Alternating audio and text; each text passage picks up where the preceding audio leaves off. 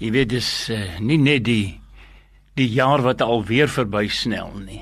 Want hier's al 'n maand en 'n half ook al weer weg, net weg. Sjoe. Maar um, ons stap, ons son, ons stap en ons uh, ons gaan aan. Ons het nou al 'n bietjie hier in die middel van die jaar vasgehak in die middel van die van die Bybel hier by Spreuke. Ons is nog hier by Spreuke 13 maar ons stap nog steeds en ons stap rond in bond en is interessant. Dis dit laat my dink om so en sê altyd ek dink nou maar daaraan nou ek dink nou maar daaraan. Dit laat my dink asof iemand soos 'n soos 'n perd wat geloop het met nou hy 'n 'n tou om sy been en hier in 'n stadium wil hy nou hy moet vas bly nou skap hy hom vas hierso. Nou ons steek nou vas hier in spreuke. Die pen is ingeslaan want ons kan nie vinnig verbyloop nie. Hier is net eenvoudig te veel om te sien en te doen Ja, dit laat my nou weer dink aan uh jy weet toe die volk, hulle het gekla daar in die woestyn te bring die Here hulle daar by Elim, die 70 palmbome. En toe murmureer hulle want die water is ondrinkbaar. Toe sê die Here vir Moses gooi 'n stuk hout daarin. Dis 'n simbool van die kruis en hy gooi toe die stuk hout daar in die water. En daar sit toe vars water en weer daar sing hulle en dans hulle en hou 'n partytjie en hulle hou piknik. Nou ja, ons is nou ons is so partymal so 'n bietjie by Elim vars water. Ek wil nog net 'n ander ding noem. Ek kry in die oggende so 'n uh, oggend gedagtes, soms so oordeenkingie. En toe praat die die teksvers van hoe Moses die rots daar aan die syde van Jordanië geslaan het. Kyk, hy was toe al so keelvol vir hierdie geklaarheid. Die Here sê praat met die rots. Nee, nee, nee. Hy gryp sy kierie, hy moker daai rots. Nou weet die rots, daai gekliefde rots staan van tot vandag toe daar. So ek was daar by die Wadi Musa. Dis die stroom van Moses.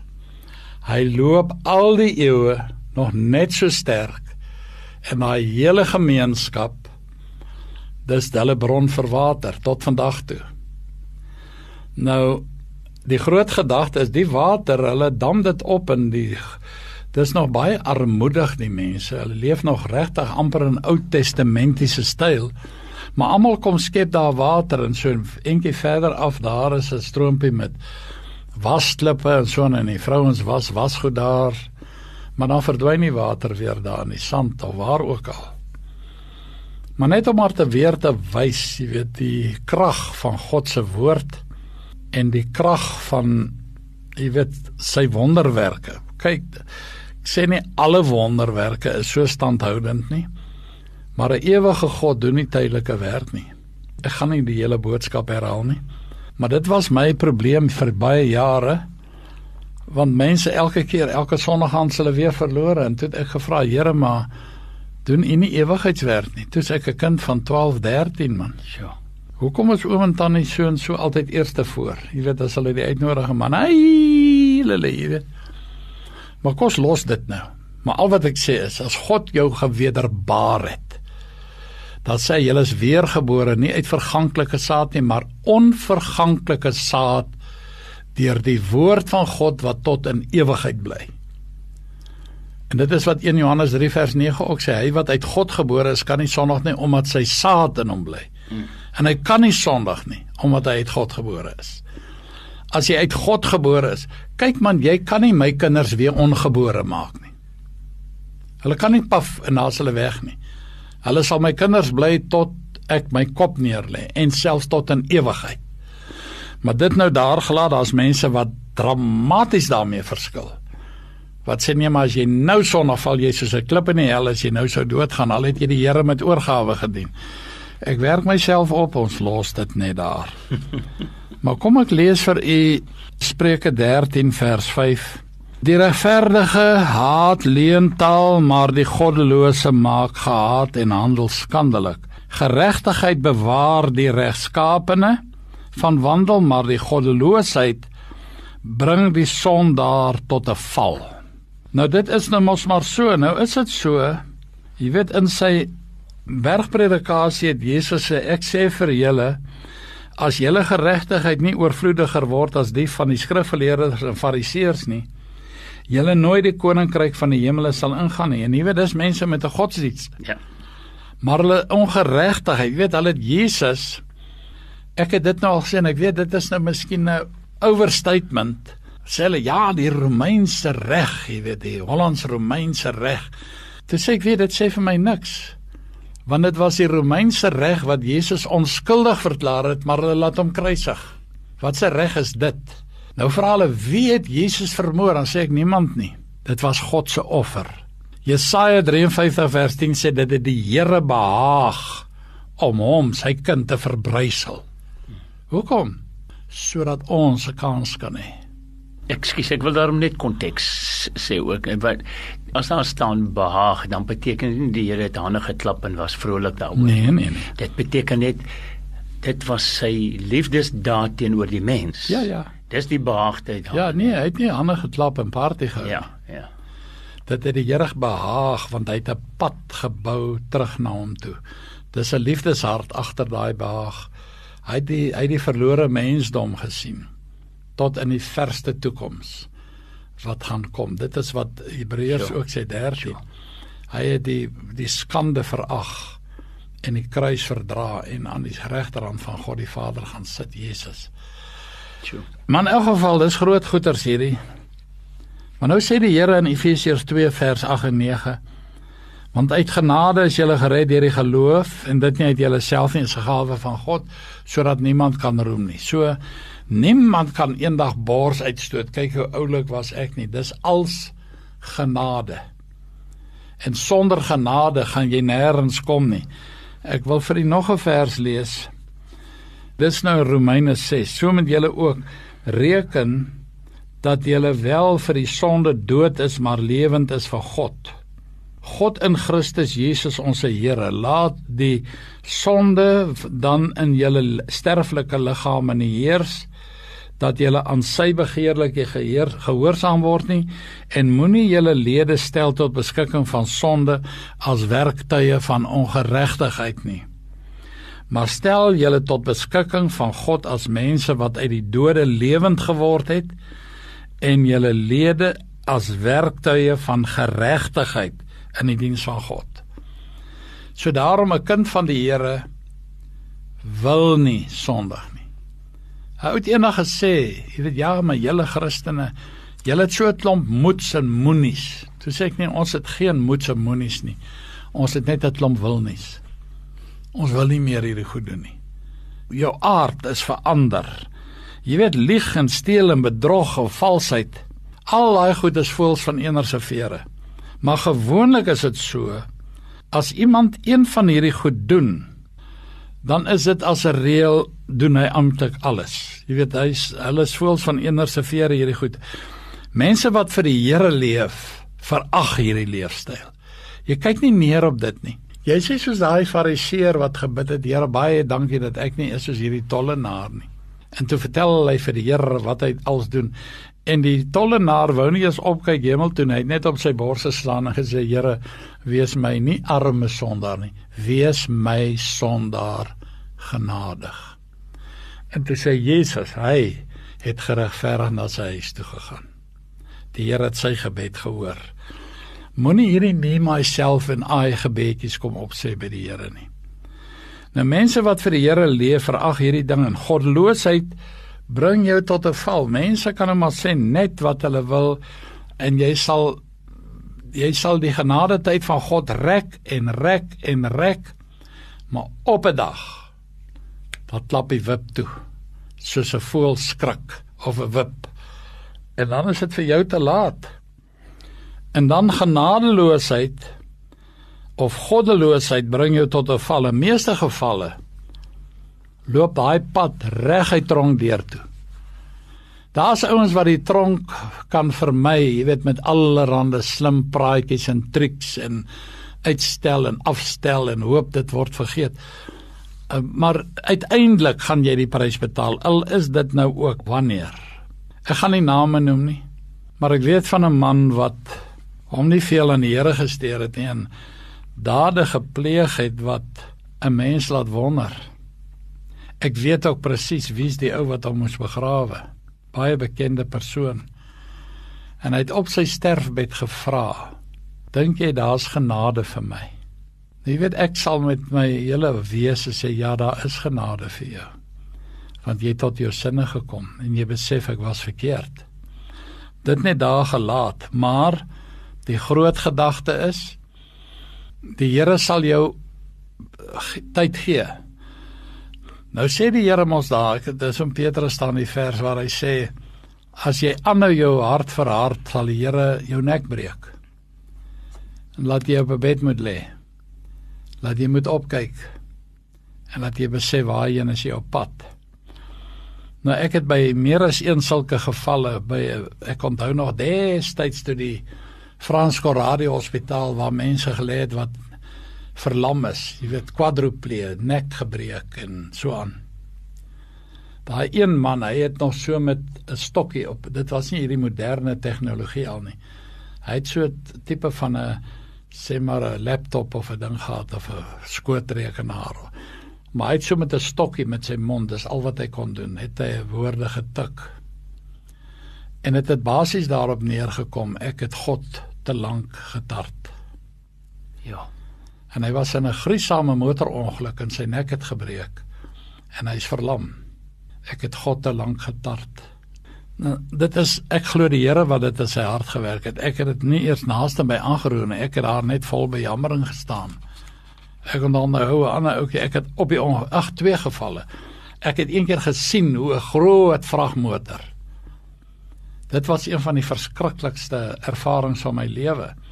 Ek kom die dag so opgery daar in Elandsfontein in Gauteng en uh, daar's 'n ou dwarspaadjie Teerstraat 'n groot vierrigting verkeerslig en hierdie groot vragmotor met 'n groot vragsteenkool ry oor die rooi verkeer. Rooi lig.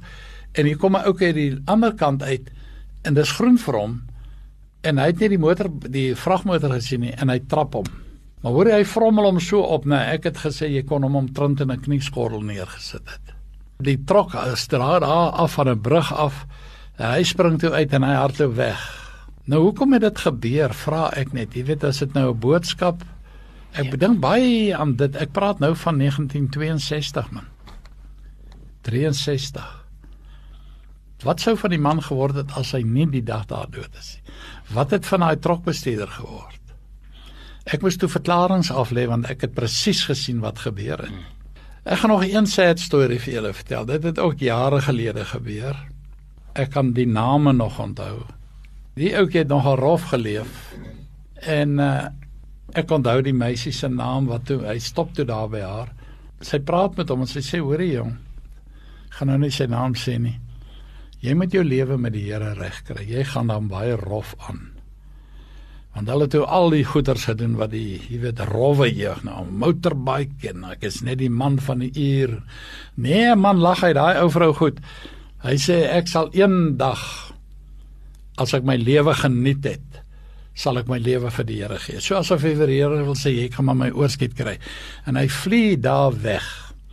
En hy ja, en ek wonder of dit 100 tree verder was. Ja, hy onder 'n groot vragmotor in en hy is op slag dood. Sjoe, hoe verklaar 'n mens dit goed? Sjoe. Dit is net asof die Here daardie dag gesê het: "Hoorie my seun of my kind of hoorie boet, jou streep is vandag getrek." Ek probeer niemand bang praat nie. Ek probeer net uit die praktyk met u praat. Jy weet as die Here sê dat jou goddeloosheid stuur af op die dood. Dit is fisiese dood of geestelike dood want jy is dan permanent geskei van God want dis wat dood beteken is skeiding. Weer in kort gesê, die kind van die Here het 'n weersin aan hierdie leefstyl. Maar nou kom ons by Spreuke 13 vers 7. Kom ons blaai daarin. Jy weet Spreuke 13 vers 7 sê vir ons, daar is een wat hom ryk hou en hy wat glad niks het nie. Een want wat hom arm hou en hy het baie goed. Nou weet ek ken sulke mense. Ek ken vir spesifiek een ou. Hy ek weet hy het miljoene, der miljoene, der miljoene in die bank.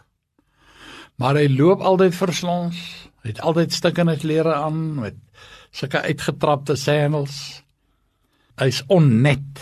Hy lyk regtig soos 'n 'n ou wat baie arm is en wat baie swaar kry en hy's so synig soos ek weet nie wat nie. Ek gaan nie voortborduur nie. Ons sien hier nou iemand, jy weet wat ryk lyk, maar hy's eintlik arm en die ander ou hy is eintlik lyk hy arm, maar hy is eintlik skatryk. Nou dit is nou die twee kontraste weer wat Salomo lief is. Lyk vir hierdie siekte het daai tyd al geheers in sy tyd. Jy weet die ouens wat ryk speel en die ouens wat arm speel. Nou die eerste geval kan iemand wees wat regtig niks het nie maar wat 'n front voorhou en voorgee dat hy ryk is. Moontlik wil hy iemand met 'n bymotief wil hy daardeur beïndruk of jy weet in 'n wip inlei of wat ook al. Maar dan baie van hierdie mense ken mos wel ons almal ken maar sulke mense. Maar 'n ander moontlikheid om hierna te kyk is iemand wat baie ryk is hier op die aarde vreeslik synig is nooit iemand in nood sal help nie. Nou ons kan hierdie persoon vir hierdie mens wat so baie arm geklassifiseer is, kan ons as skatryk ag want hy het 'n skat in die hemel. Die Here Jesus het gesê: Moenie vir julle skatte bymekaar maak op die aarde waar mot en roes verniel nie, maak vir julle skatte bymekaar in die hemel. Nou is daar baie mense, hulle het hier niks gehad Ek dink nou aan 'n tannie, ek weet nie hoekom nie, maar jy weet die ou tannie se kan nou nog sien, sy so 'n kort tannetjie gewees. Daar op die plaas gebly, sy het op haar sy het haar pa versorg tot hy 92 jaar oud was op hierdie ou plaasie in die Vrystaat. Hy het op 92 sy eerste inspuiting gekry in sy lewe. En hy is nie lank aan aan die dood. Ek weet nie of dit die skok van die inspuiting was nie, maar in elk geval Jy weet as sy toe later sy daar aangesukkel op die plaas, hulle het 'n paar goeie werkers gehad, bietjie skapies aangehou. En toe sy ook later so oud geword, hulle moes haar in 'n ouer huis sit. En daar het sy en jy weet sy het redelik geldjies gemaak met die boerderytjie. En dan het sy nou later ook 'n pensioentjie seker gekry. Maar wie sy het vinniger weggegee as wat sy gekry het. En die dag toe sy dood is, Al wat in haar boedel was was R5 in haar beursie. Sy het alles weggegee. Sjoe. Dat daai antie, tannie Hebreg, sy het 'n skat in die hemel. Nou, dit is nou maar so en ek sal vir u sê vriende, as jy in die hemel belê in die hemelse saak, God se saak, dan kan jy verseker wees dis jou beste en jou veiligste belegging. Ek wil vir u Spreuke 19 vers 17 lees. Wie hom ontferm oor die arme leen aan die Here en hy sal hom sy weldaad vergelde. As jy vir 'n arme mens help, dan leen jy eintlik vir God. En God sien dit en hy gaan jou beloon. Dis vir my 'n fantastiese vers. Sure. Ek meen Tegenberg het self die beginsel al neergelê dikwels op die lig ook gesê dat moenie mense wat by die straathoeke staan en bedel vir hulle geld gee nie want anders hou jy hulle by die straathoeke. So as ons nou sê as jy vir 'n arme mens iets gee dan binne die konteks wat sê ons? Ja, kom ek sê dit nê. Daar is arme mense en arme mense. Kyk, daar is professionele bedelaars. Ja dis sy werk. Ek kan nou sien, ek het nou eendag ek het my so verfies, die ou, hy is so verslons. Nou staan hy daar, jy weet nou, hy is so vuil. Sy klere is vuil. Nou sê ek vir myself, dis kamoufleer drag. Kyk, ek sou nog as hy netjies was en hy het nie kos nie, sal ek stel hom vir hom iets gee, maar ek gaan twee voorbeelde noem. Nou daardie een, nou sien ek hy staan al glad kaalvoet en hy kniel as jy aangery kom met die bordjie God bless you. Ek kyk aan 'n pad. Want daar is van hulle wat tot R4000 'n dag maak. Ja, maar dis in elk geval 'n soort van emosionele Nee, dit is so nou, jy weet nou dit kyk ek praat van as jy regtig kan sien, hoor hierdie mense is dan en out. Daar is sulke ek ken sulke mense. En jy help hulle soos wat jy voor die Here weet is reg binne jou vermoë. Jou linker weet nie wat jou regterhand doen nie. Dis wat die Here sê vir daardie persoon jy sal in elk geval by die kerk kan uitvind by jou eie gemeente ja, kan uitvind waar kerk... mense wat werklik behoefte het ja, wat probeer ja. en sukkel om kop bo water te En daar's ja. baie kerke wat groot werke doen in hierdie verband. Hmm. Maar nou is dit gewoonlik hierdie kerkloses en kerkloses, jy weet. Ek onthou jare terug, nou sien ek hierdie ou, nou lees hy eers ek het nooit my naam op 'n hoeksteen gesit nie, 'n granietklip nie. Want dit is vir my dwaas. Dis nie net ek wat die kerk gebou het nie. Dis die gemeente. Maar dan op die bekenningsewingbord, dit net sê leraar en dan my van, so 'n sewe ster, wat ook al. Nou sien ek hoe hierdie ou daar staan. Nou sien ek hoe lees hy die naam oor en oor en oor. Nou klop hy net deur.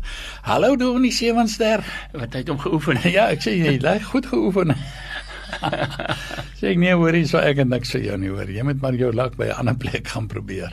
Nou eendag toe kom daar 'n ou en hy wil ook geld hê. Nou ek het toe nogal in daai stadium, ek dwaal nou 'n bietjie af, maar net vir die komiese in hierdie hele ding. Oorkant my het daar ook 'n predikant gebly. Was 'n dopper predikant. En hier is ek nou aan hierdie kant. Nou kom die een ou en hy klop by my en uh ek sê vir hom jong hoorie en ek vertel hom 'n storie. En hy stap in sy pel sit oor kan die pad. Hy was toe by die dobberpredikant in maar ek dink nie hy het iets gekry daar nie. Maar in elk geval nou sit die twee daar en praat en uh, hier kom die een nou so amper al hy huil terug. Hy sê hoorie meneer toe ek my vriend nou jou verhaal vertel, toe wil hy sommer ons geldjie vir jou gee. sê ek nee, is gelukkig nie so 'n krisis nie. Baie dankie vir Maar jy het hom maar sommer net 'n bietjie eintlik bietjie meer humor gespeel teen. ja, en toe het hulle al die tyd geld. Ag, toe het hulle amper vir jou geld gegee. Ja, nou kyk, ek kan ook arm arm speel. ja. Nee, die groot ding is net mense belem aan die Here se saak. Hy sien al hierdie goed. Jy weet ons staar ons blind teen mense met baie geld met baie materiële welvaart. Jy weet, dis swenke karre en wat altyd moet dit alles die beste wees. Nou wil ek ook vir u sê dat jy weet baie kere is hierdie mense het hulle daai geld ek sê nie almal nie hoor, maar in baie gevalle is dit geld wat op 'n slinkse manier bekom is. Ek is nie van daai soort wat net 'n ou bietjie voorspoedig is, hy is 'n smokkelaar nie. Ek is nie ek is nie in daai liga nie want dis nie waar noodwendig. Ja, maar nou sê ek net dit, jy weet die Here sê dit vir ons later. Ons gaan nog daarby uitkom, miskien nog vandag. Dat as jy geld op 'n oneerlike manier gekry het, gaan jy dit nie behou nie. Dit is net weg. Ek weet hoeveel gevalle ek het, hoeveel kere mense moes beraad, twee mense weet ek veral wat miljoene gesteel het by die maatskappy waar hulle waar hulle gewerk het. Ek sal daai een ou nooit vir huis toe, ek dink 10 of 15 jaar tronk toe gestuur. Hy het 'n paar miljoen gesteel. Maar hy kon niks wys nie. Maar hy het erken hy het dit gesteel. Maar wat doen hulle met die geld? Jy weet die ander het weer by die bank geld gesteel. Die vrou, sy was 'n teller en sy het geld gesteel, so druppeltjie vir druppeltjie oorgeplaas in haar rekening. En dit het ook later by 'n miljoen gedraai, maar hulle kan niks wys nie. Hulle het nie eens 'n ordentlike ryding nie. Maar weet jy wat is die tragedie vir my? Openbaring 3 vers 17. Julle is nogal die mense ek lees vir die boodskap vertaling wat waag om te spot te spog kyk hoe ryk is ons sê julle kyk hoe gaan ons vooruit ons het niks van niemand nodig nie want kyk net wat het ons alles ai al hierdie gespog maak dat julle heeltemal blind is vir hoe pateties dit regtig met julle gaan 'n Mens wil eintlik sommer oor julle huil. Kyk net hoe lyk julle. Julle is geestelik brandarm en bankrot. Bona besef julle nie eens nie dat julle soos blindes is. Laat my julle goeie raad gee. Kom koop geestelike goud by my en kom vind uit hoe dit voel om iets te hê wat regtig die moeite werd is. En dit is die, die boodskap. Maar nou kom ons by Spreuke 13 vers 8. Ons kyk of ons hom vinnig kan inpas hier. Spreuke 13 vers 8 sê dit vir ons. Die losprys vir die lewe van 'n man is sy rykdom, maar die arme hoor geen dreigement nie. Hulle het nie hierdie las nie. Jy weet ek kyk na hierdie boslapers. Daar is een ou wat ek so af en toe iets help mee. Hy praat vir my die wonderlikste, pragtigste Afrikaans hy praat beter Afrikaans as ek want ek meng nogal partymal met nie daai ou nie. Maar ek wil dis nie wat ek nou eintlik wil sê nie, maar hy's onbesorg. Jy weet, hy ken nie dagvaardings nie of aanmanings nie of agterstallige rekenings nie of 'n dreigement hulle kom jou kar vat nie. Hulle weet niks van daai goed af nie. Dis 'n ander lewe wêreld. Maar as ek mag sê wat ek in hierdie vers lees is dit dat 'n persoon wat volhardend gewerk het en 'n klompie rykdom bymekaar gemaak het word deur die jaloerse mense gehaat. Hulle haat jou, ek weet nie hoekom nie. Geld kan soms help as jy 'n prokureur of 'n advokaat nodig het. Dit is maar so, dit gebeur soms. Ek het 'n paar jaar terug het is ek onskuldig aangekla vir 'n ding van uh, belastingversuim of ontduik. Ek kan nie eens meer onthou nie. Maar gelukkig ek het 'n prokureur in die familie, my skoonseun. En toe het hy hulle gewys op hulle fout. Jy weet in die hof het hierdie ding met minagting uitgegooi en sê julle moet julle werk ordentlik gaan doen. Maar nou is dit ook so in sekere gevalle. Ek wil my woorde baie duidelik tel. Is dit ook so, jy weet hierdie ding van jy weet 'n ou wat 'n wat regshulp nodig het. In 'n paar gevalle wat ek van weet, it all depends on how many justice you can afford. As jy geld het, kom jy weg met moord want jy kan die beste advokate gaan koop. En dit is presies waarna ek verwys. En ek glo tot vandag toe van daai een twee ouens wat regtig met moord weggekom het. Maar hulle het hier hulle het die beste regsverteenwoordiging gehad. Daar's gevalle waar 'n arme mens graag wou help, maar eenvoudig net nie die vermoë het nie. Kyk, daar's baie mense wat wil help, maar nie kan nie. Daar's ander mense wat kan help, maar nie wil nie. Mm. En dit is die tragedie van die lewe. Sure. Nou ek dink ons moet hier stop want as ek nou vers 9 lees, gaan ons tot laat aansit. Ja, maar dit is nog steeds interessant wat jy sê, nee, dit is ek dink partymal is mense net nie sensitief ingestel, aangeskakel nie. Hoor ons nie altyd die woord van die Here nie, is ons nie naby genoeg om hom raak te hoor of raak te bid nie en dit klink nou vreemd as ek dit so sê.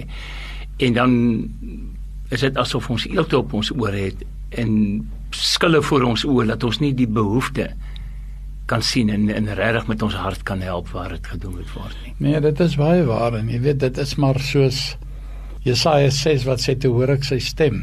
Dit is soos hy nou by die radio ingeskakel is, so met 'n mens maar op die hemel ingeskakel wees. En net altyd doen wat jy weet is reg. Kom ek vat ek gaan nou dis nou nie laat ek oor myself wil praat nie. Maar ek onthou dis ook donkie jare gelede toe ry ek ek het toe nog landbou implemente gesmous. En ek is die môre op pad en ek toe by by Wonderboom oor die brug gaan of oor daai knop gaan. Hier onder staan 'n ouetjie en hy gooi duim en ek wou nie mense oplaai nie. En ek ry en dan ek besluit toe ek gaan omdraai. En ek draai om en ek laai hom op en ons ry langs die kort. Waar gaan jy nie om ek gaan Noord-Transvaal toe ek sê o, toevallig ek ook.